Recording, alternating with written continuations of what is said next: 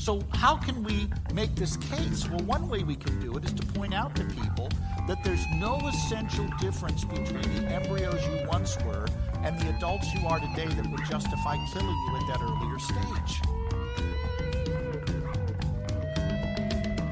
Arguments cannot be religious or non religious. Arguments can either be valid or invalid, or sound or unsound.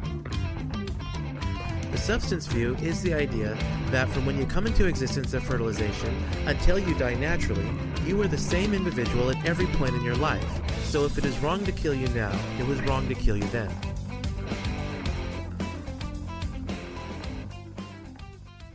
Greetings and welcome to Pro Life Thinking, a Life Training Institute podcast in which we will talk about the abortion issue and larger issues related to bioethics in a way that's winsome, reasonable, and persuasive.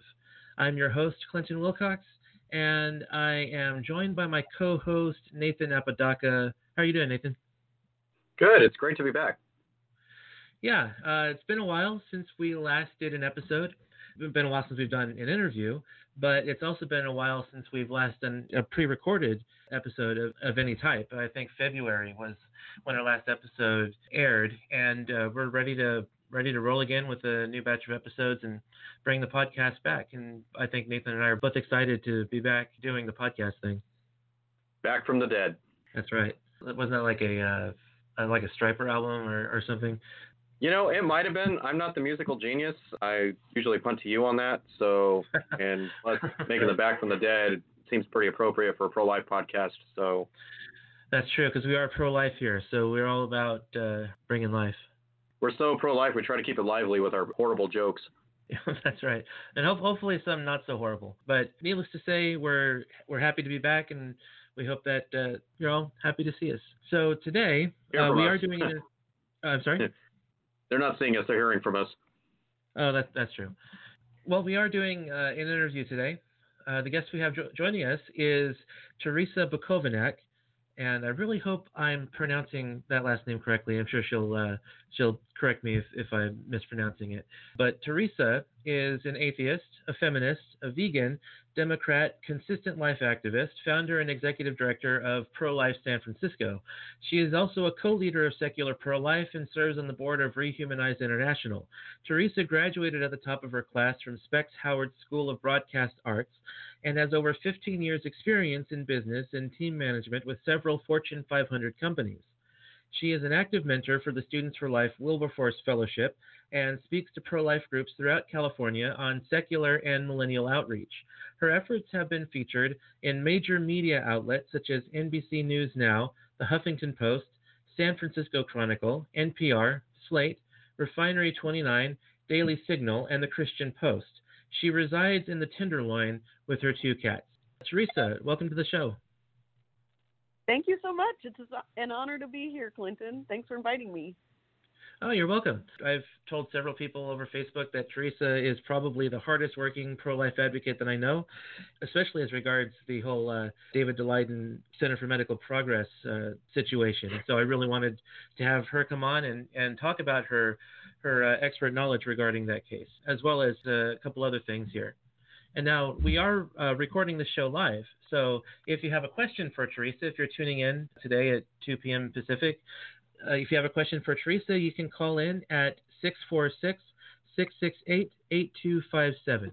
Uh, once again, the number there is 646 668 8257 if you'd like to call in with a question. So, the main topics that we have for discussion today are Teresa's efforts to reform the Democratic Party, trying to make it into a more pro life party, and then uh, also talking about the hearings with David Daleiden, the Center for Medical Progress, and Sandra Merritt, and you know everyone kind of related to that. My first question for you, Teresa, then to kind of uh, kick off things here is how can you reconcile being a vegan and living in the Tenderloin? the best interview question I've gotten in a long time. Um, it's a difficult uh, life. I got to tell you, every day that I reference my own neighborhood, it, it does mm-hmm. bring me pain. Um, yeah. But overall, I think we're spreading, you know, the animal rights message far and wide here in the Tenderloin. And uh, right. actually, our our supervisor here in San Francisco, who represents my district, um, is a vegan, and he is um, on the side of animal rights. So it, I, I think we're going to turn the tenderloin right around. All right. Teresa, would you Yeah. say that you have a beef with the name? no beef. Yeah. Just Sorry, I had pun. to ask. All right.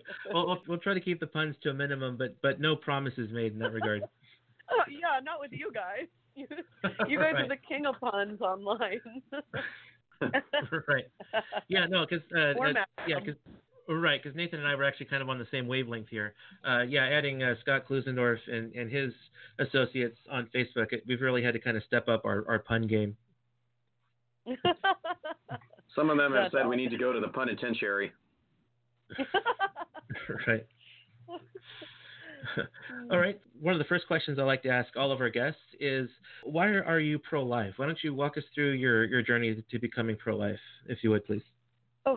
Gosh, well, it's it's been a long one um, so Hmm. far, and there's a long way to go. But um, I was raised um, in a religious home, a, a Christian home, um, but we were not pro-life. Um, I don't remember us ever talking about abortion, but I, I know that if it came up, it wasn't something that we really considered a bad thing. Uh, certainly not worse than turning up pregnant without being married.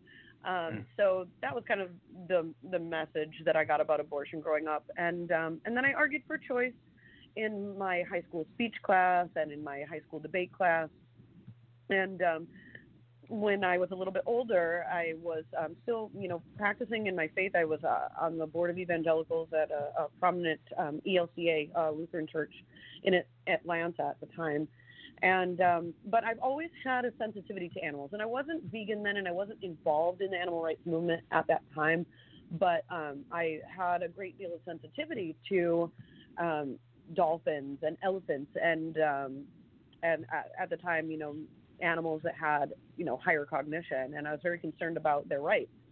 And I was dating someone at the time who was um, agnostic, uh, but he was a conservative. I was always a liberal um, and he would challenge me on my beliefs about animal rights and he would say how can you care about the dolphins if you don't care about unborn children being killed in the womb? And i just thought that was insane. I was like what? Unborn children? It's just a clump of cells.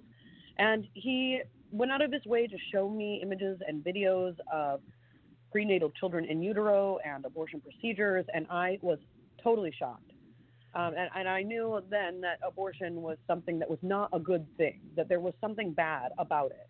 But I was very much, like I said, religious at the time, and I realized that there were a lot of terrible things in the world happening, things that were not really super morally problematic necessarily.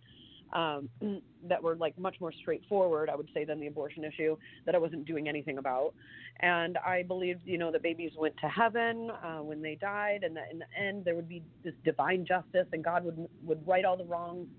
Um, and so I just thought, well, I'll just pray about it, and I'm just going to stay pro-choice because, you know, I don't want to force my religion on other people, and you know, it, I just decided I was going to pray about it and not get involved or worry too much about it, and stay politically pro-choice. But I was at that point personally pro-life.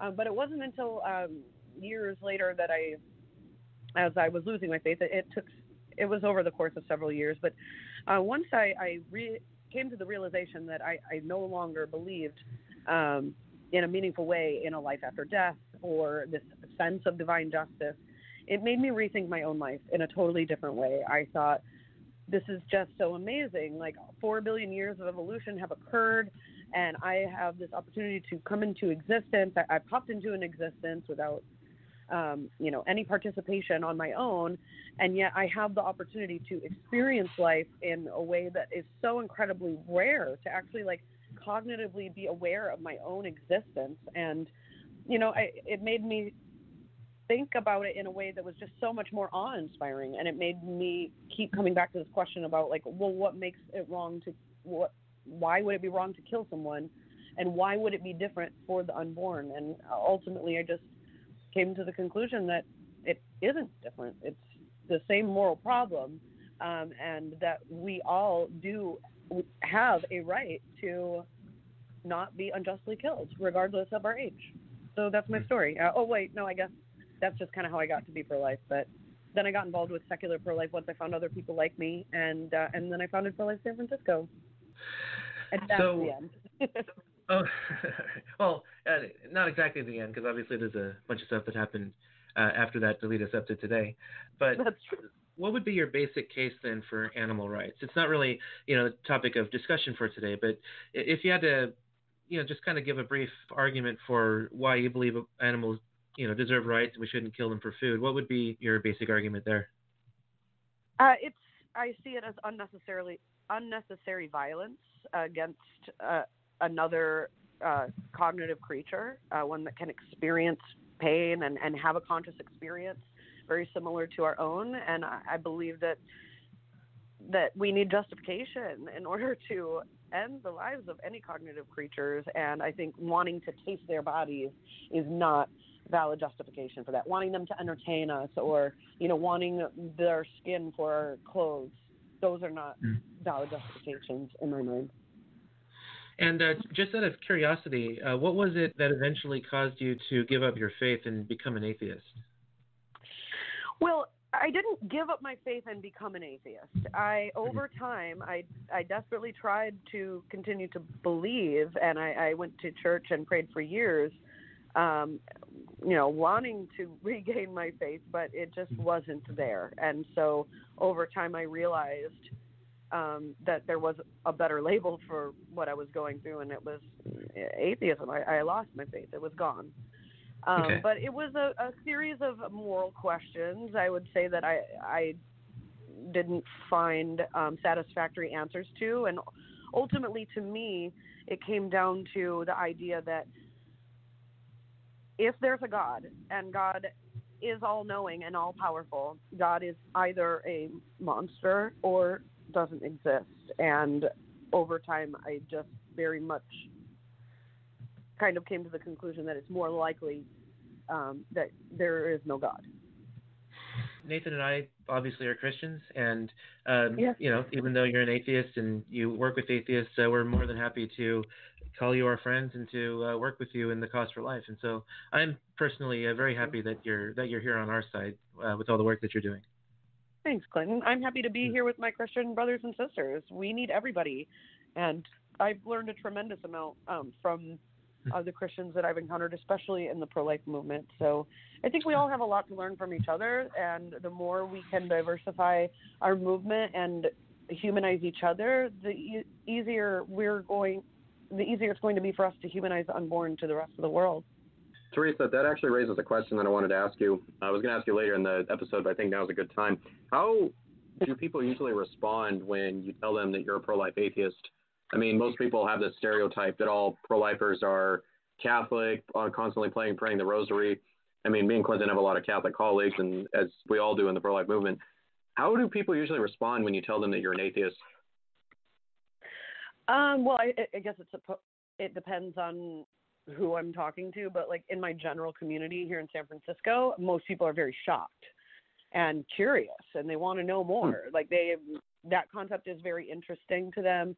Um, boomers in general, like millennials, are very open to it. They want to know more. Boomers, they don't care. I could say atheist, Democrat, they don't care about any of that. The minute I say pro-life, they're like, get out of my face. So um, Huh. I guess it kind of depends on the environment, um, but that's just overall how I would generalize reaction to my positions. Interesting. Yeah. Now uh, we do have a caller, so if you just hang tight, uh, caller, for a moment. Uh, Yeah. we'll, get, we'll get to you in just just a couple of minutes. Uh, before we get there, why don't you tell us a little bit about Pro Life San Francisco? Sure. So Pro Life San Francisco is a millennial led grassroots activist organization operating in arguably the most pro choice culture in America. We seek to educate our community on the topic of abortion, including our elected officials um, and other um, legislators.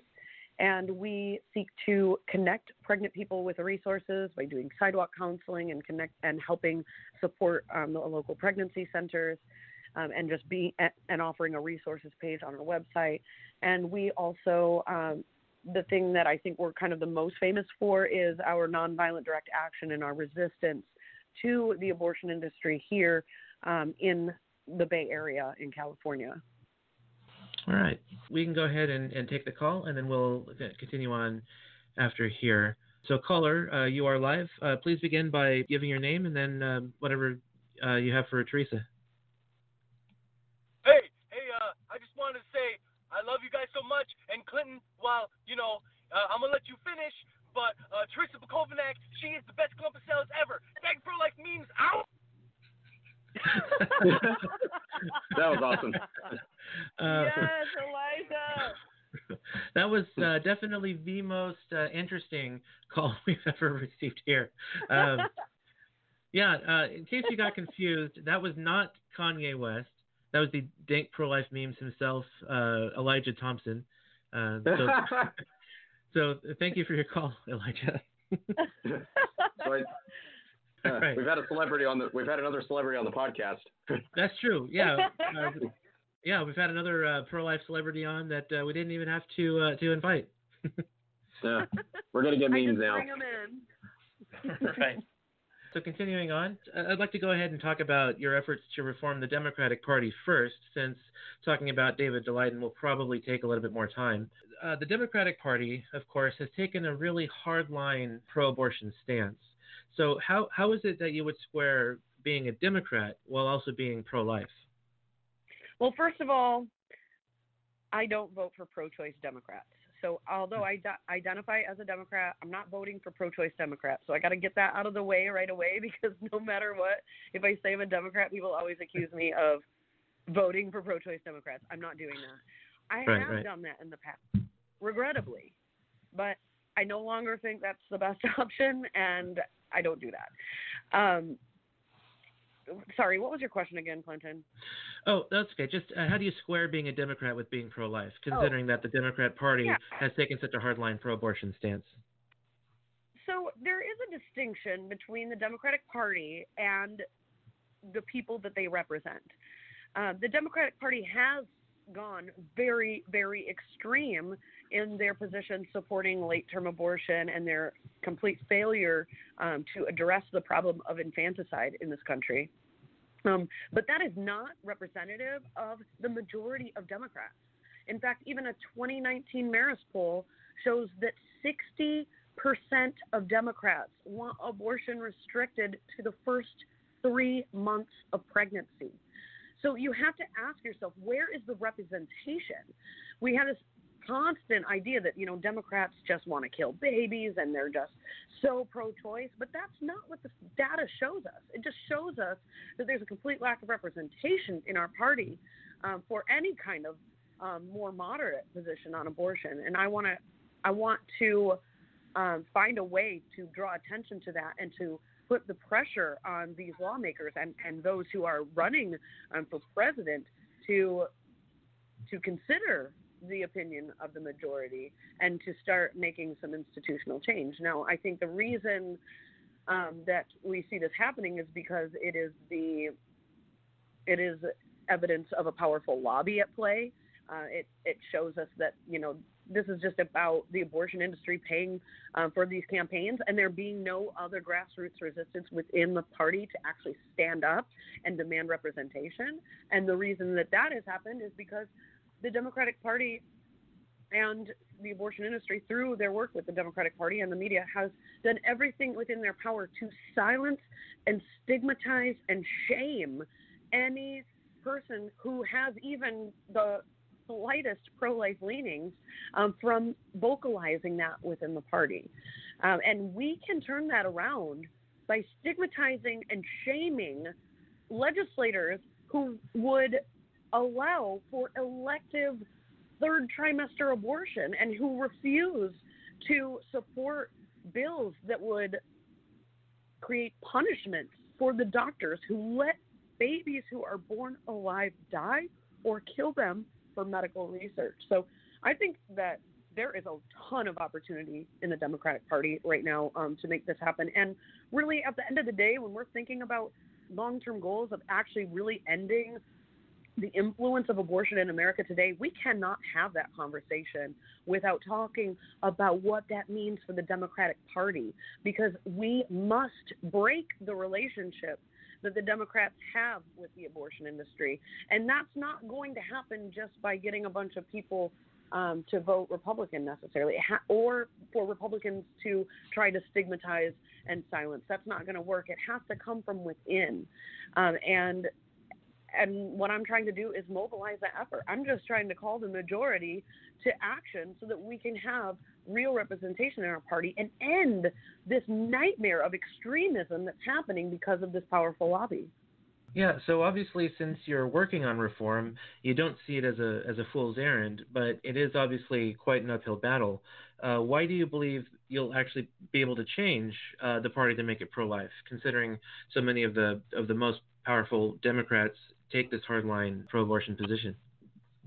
Uh, well, because we do actually have the majority of people power, um, and I think you know, given enough work, uh, trying to develop the resources to um, to bring these people, people like me, people who believe in the consistent values of equality, nonviolence, and non-discrimination, who believe in the other platforms of the Democratic Party, um, we can find a way to bring them forward. And the way that we're going to do that is to openly stigmatize and shame the people within our leadership who have been making these decisions. People don't feel emboldened to step forward unless they see other people on their side and not just on their side but willing to stand up against the people who are against where they stand and um, and we see that it's been so successful from the pro-choice side right i mean through stigma and shame right.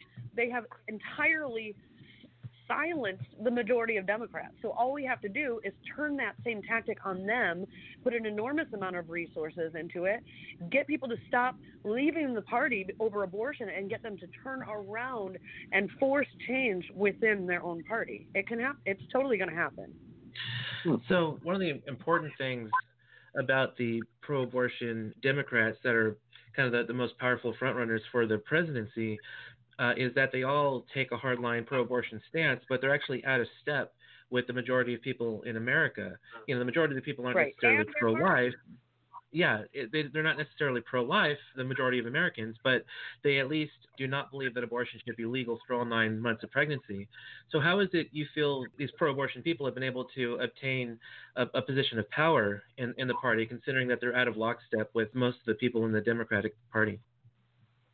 We failed back in the 90s as Democrats to mobilize and to fundraise and to do the work that needed to be done to crush that effort then. And I think we just kind of didn't recognize that in the 90s that this how it was going to play out that that Democrats were going to not just be you know safe, legal, and rare, but that we were going to go all the way to infanticide.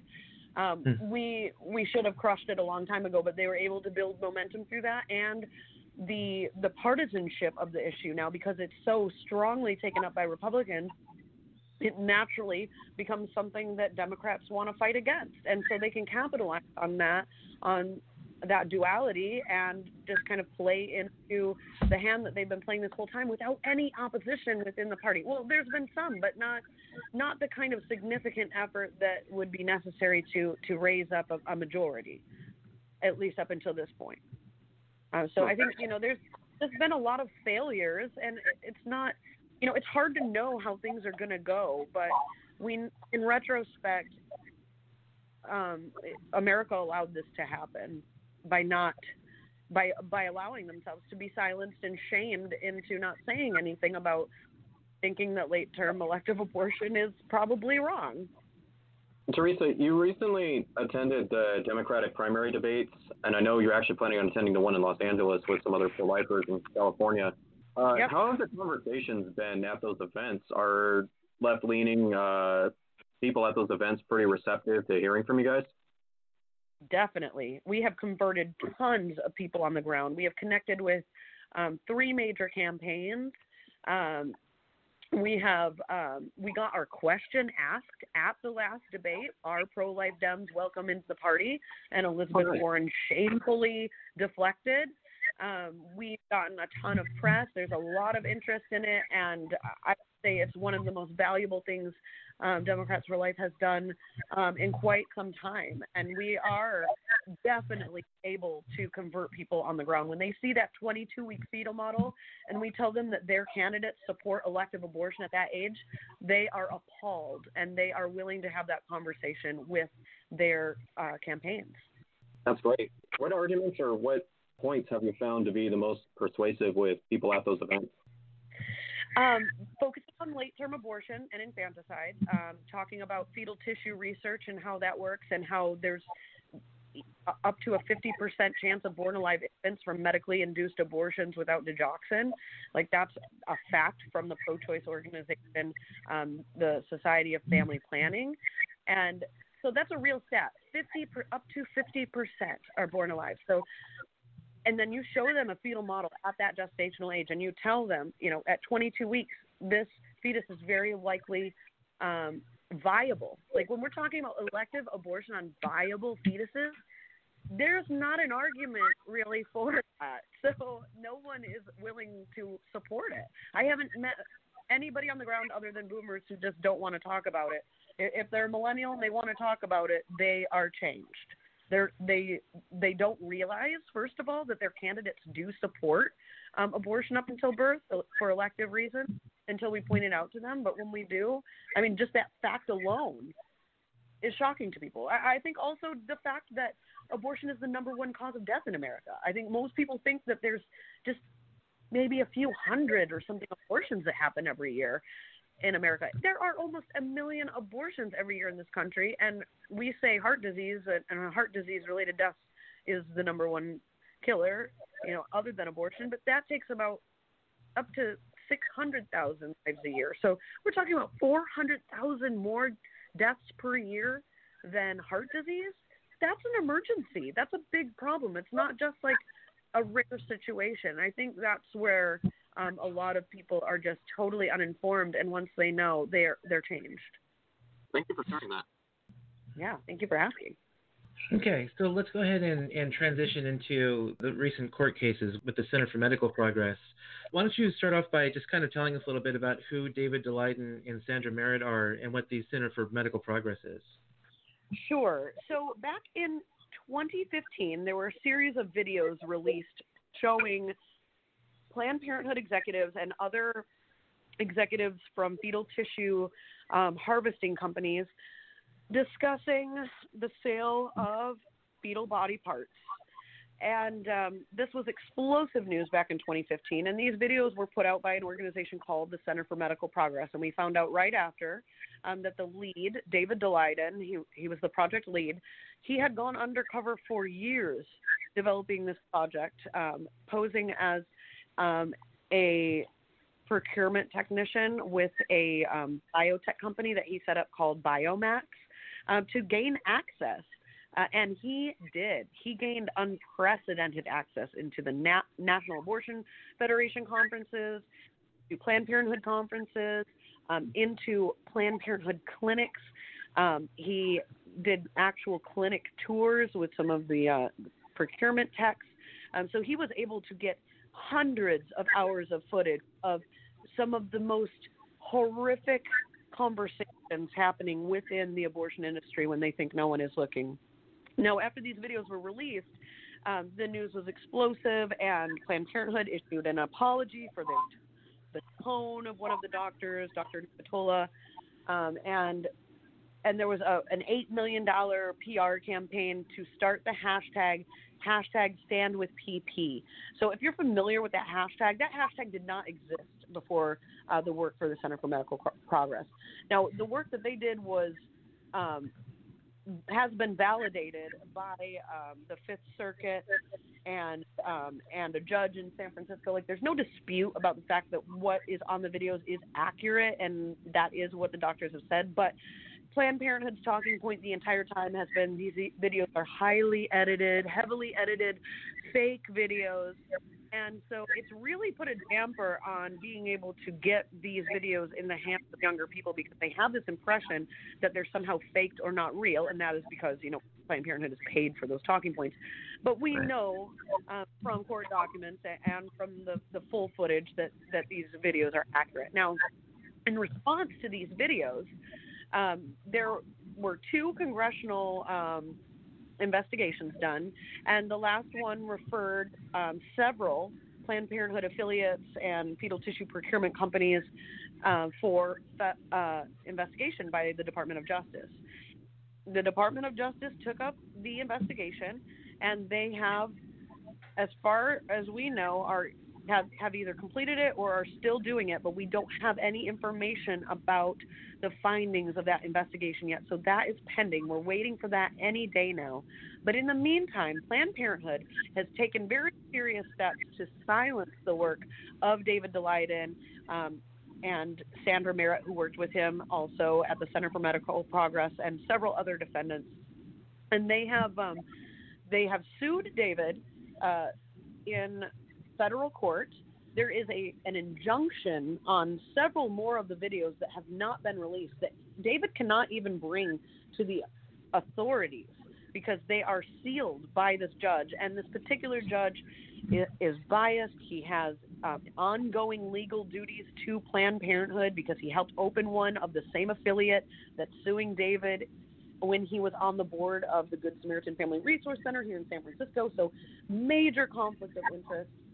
And in that case, uh, a jury awarded Planned Parenthood $2.2 million in damages um, ordered to be paid by the Center for Medical Progress, Biomax, and, and all those associated with CMP.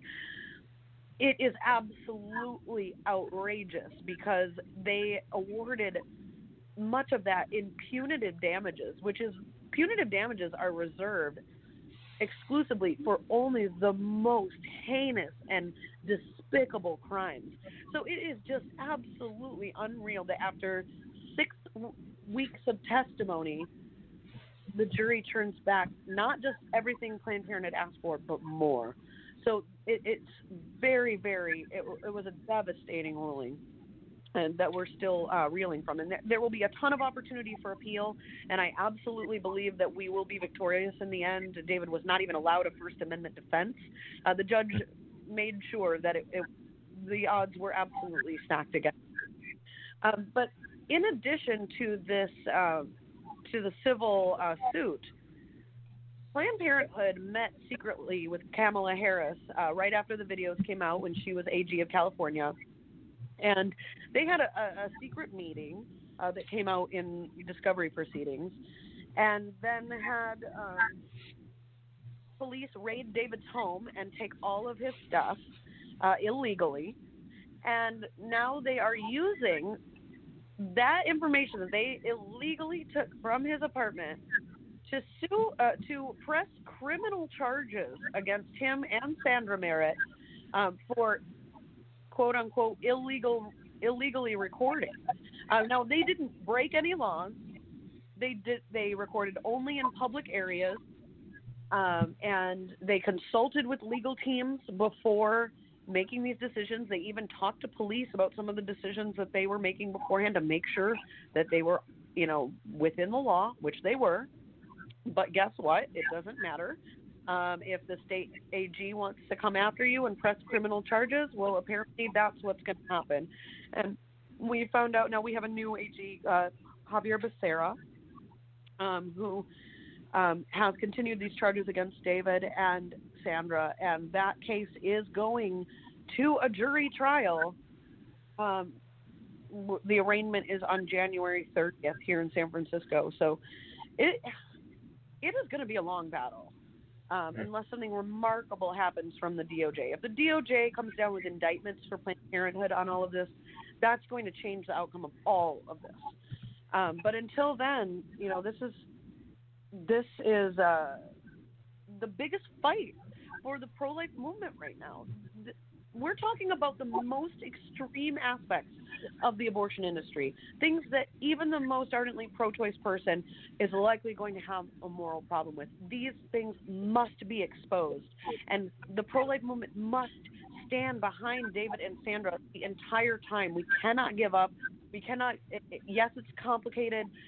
Yes, it can be difficult to follow. And yes, this is probably going to go on for many more years, but we have to care every step of the way because this is an attempt by the abortion industry to silence pro life activism forever. And that cannot happen.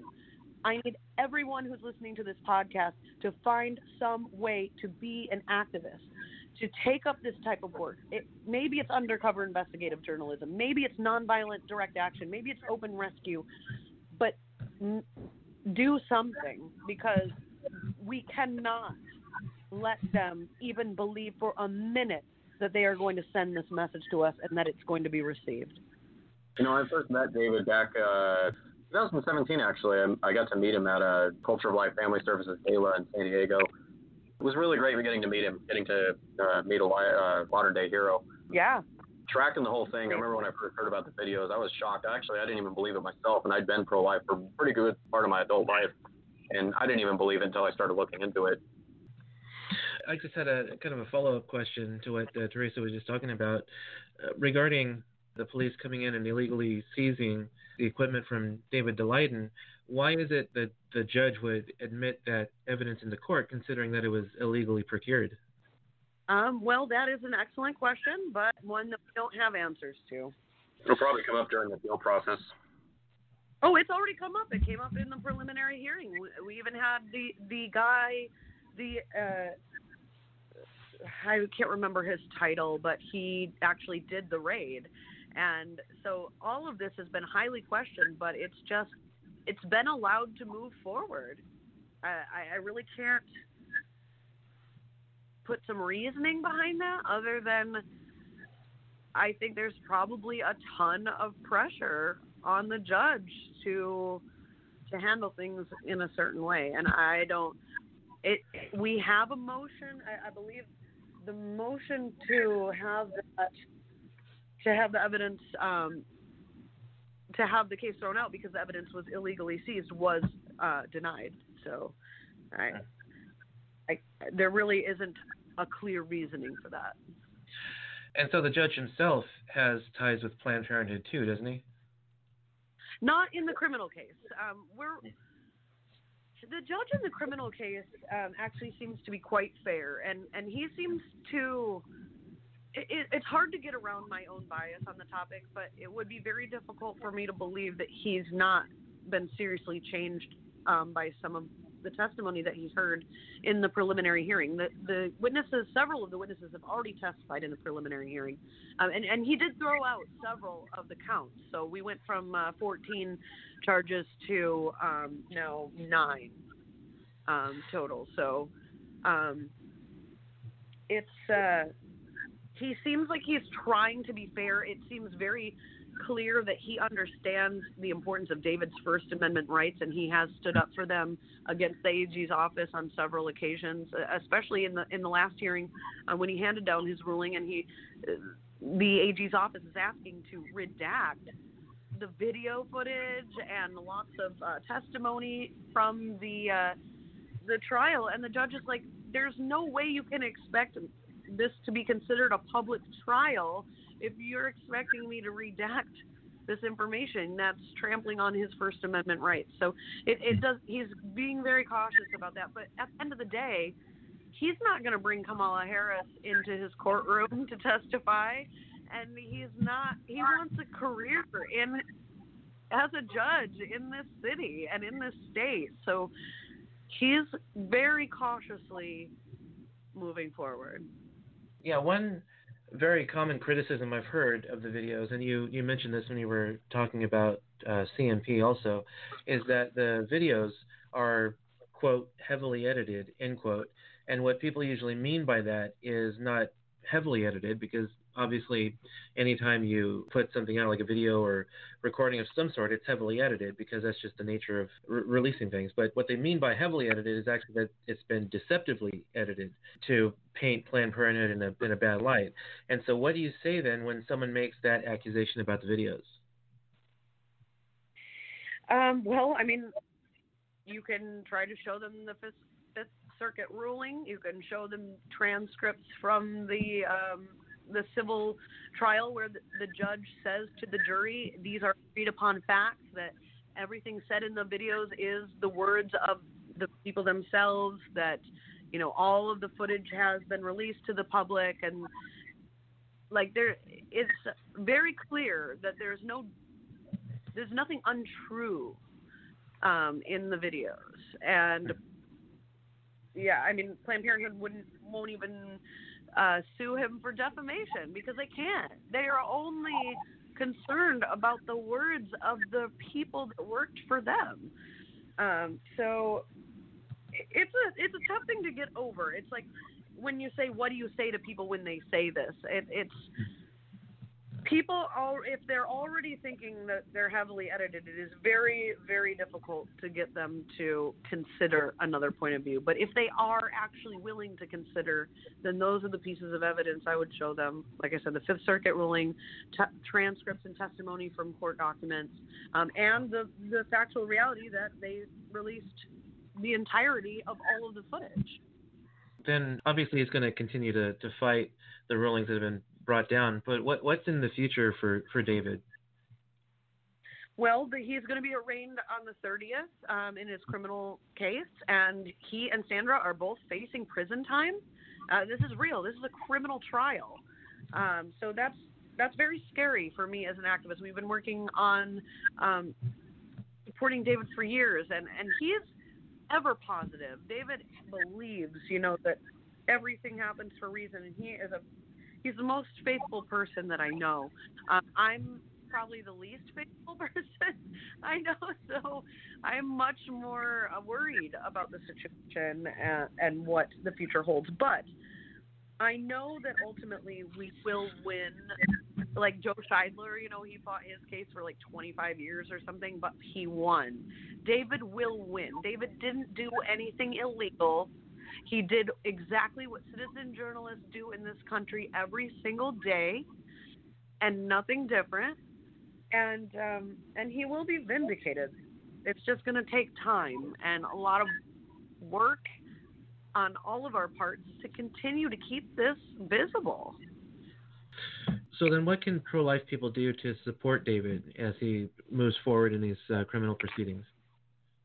Keep talking about it, sharing the videos, putting pressure on your legislators saying, you know, when are we going to get an answer from the DOJ? Um, putting pressure on everybody in your community about um, getting to the bottom of this, like just keeping it on people's radar, doing activism, going undercover. Um, there are so, so many things that can be done, um, but it's got to go beyond listening to a podcast, guys. Well, to our listeners, you've heard it. so, speaking of uh, keeping things visible, I also know that you've been doing a lot of work to expose the reality of abortion and focusing on the training that is being done in academia. It's becoming more and more, I guess, prevalent, the medical training that future abortion providers are getting.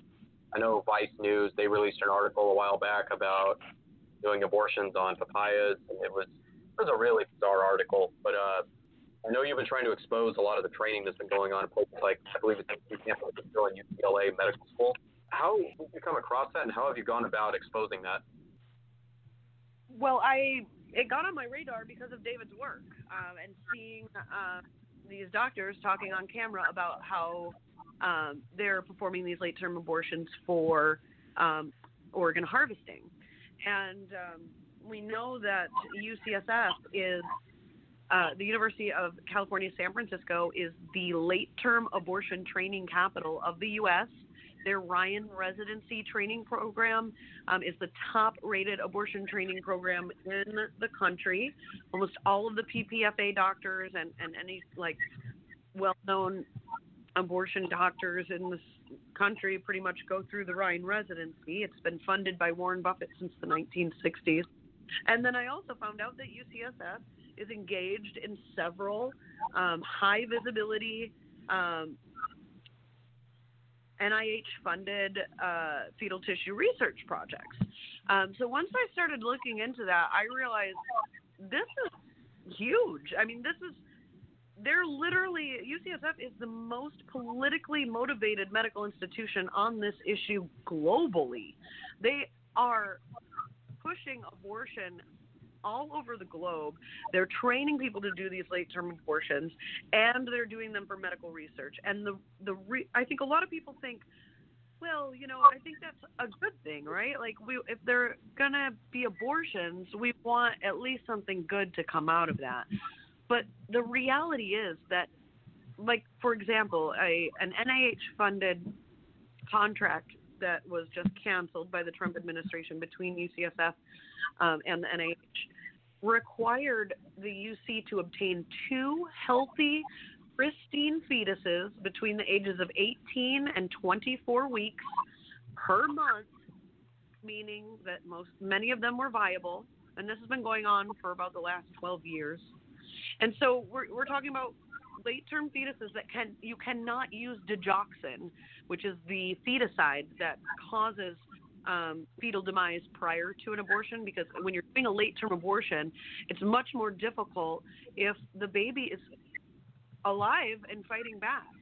Um, so if you do the the digoxin beforehand, it causes the fetal heart to stop, and the baby dies. The abortion is much easier that way, and then they don't risk, you know, born alive infants.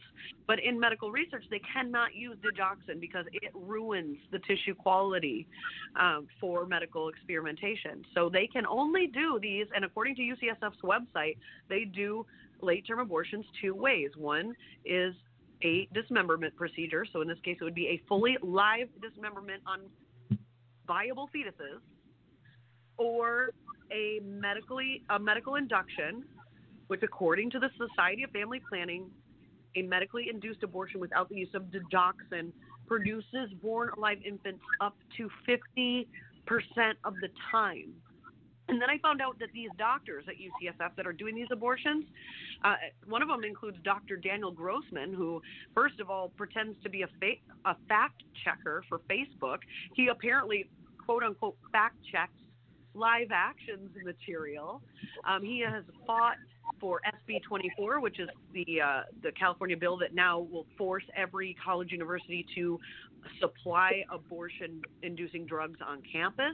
He's like super involved politically, um, and he advocates for the care of pre uh, prematurely born infants in the the NICU, and and then he's surrounded by these other doctors who've been Dr. Eleanor Drey, um, Dr. Monica McLemore. These doctors have all worked together for like close to 20 years, some of them, and including the chancellor, Sam Hawgood. So they have just been surrounded by yes men for years without any opposition. They're in San Francisco. They feel like they absolutely have nothing to worry about.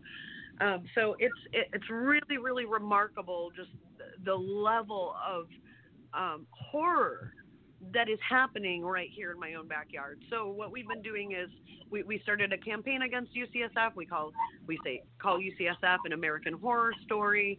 We um, have gone to speak to the the UC regents, which includes all of the high-ranking uh, positions in California, like the governor, Gavin Newsom, the lieutenant governor, um, and several other people in the state legislature, as well as uh, other appointees. So we're talking about some of the most powerful people in the country um, sitting on the Board of Regents, and they do have to take public comment. So once a quarter, when they meet, I go and I give a, a passionate speech telling them who I am and and asking them why the hell they even bother to have an ethics committee if live dismemberment and a 50% chance of born alive infant meets the threshold of acceptability. So we're, we we protest against them. We're doing social media um, to to target uh, their practices in the community and just kind of create this. Um, this uprising against them and give them the resistance that they haven't gotten.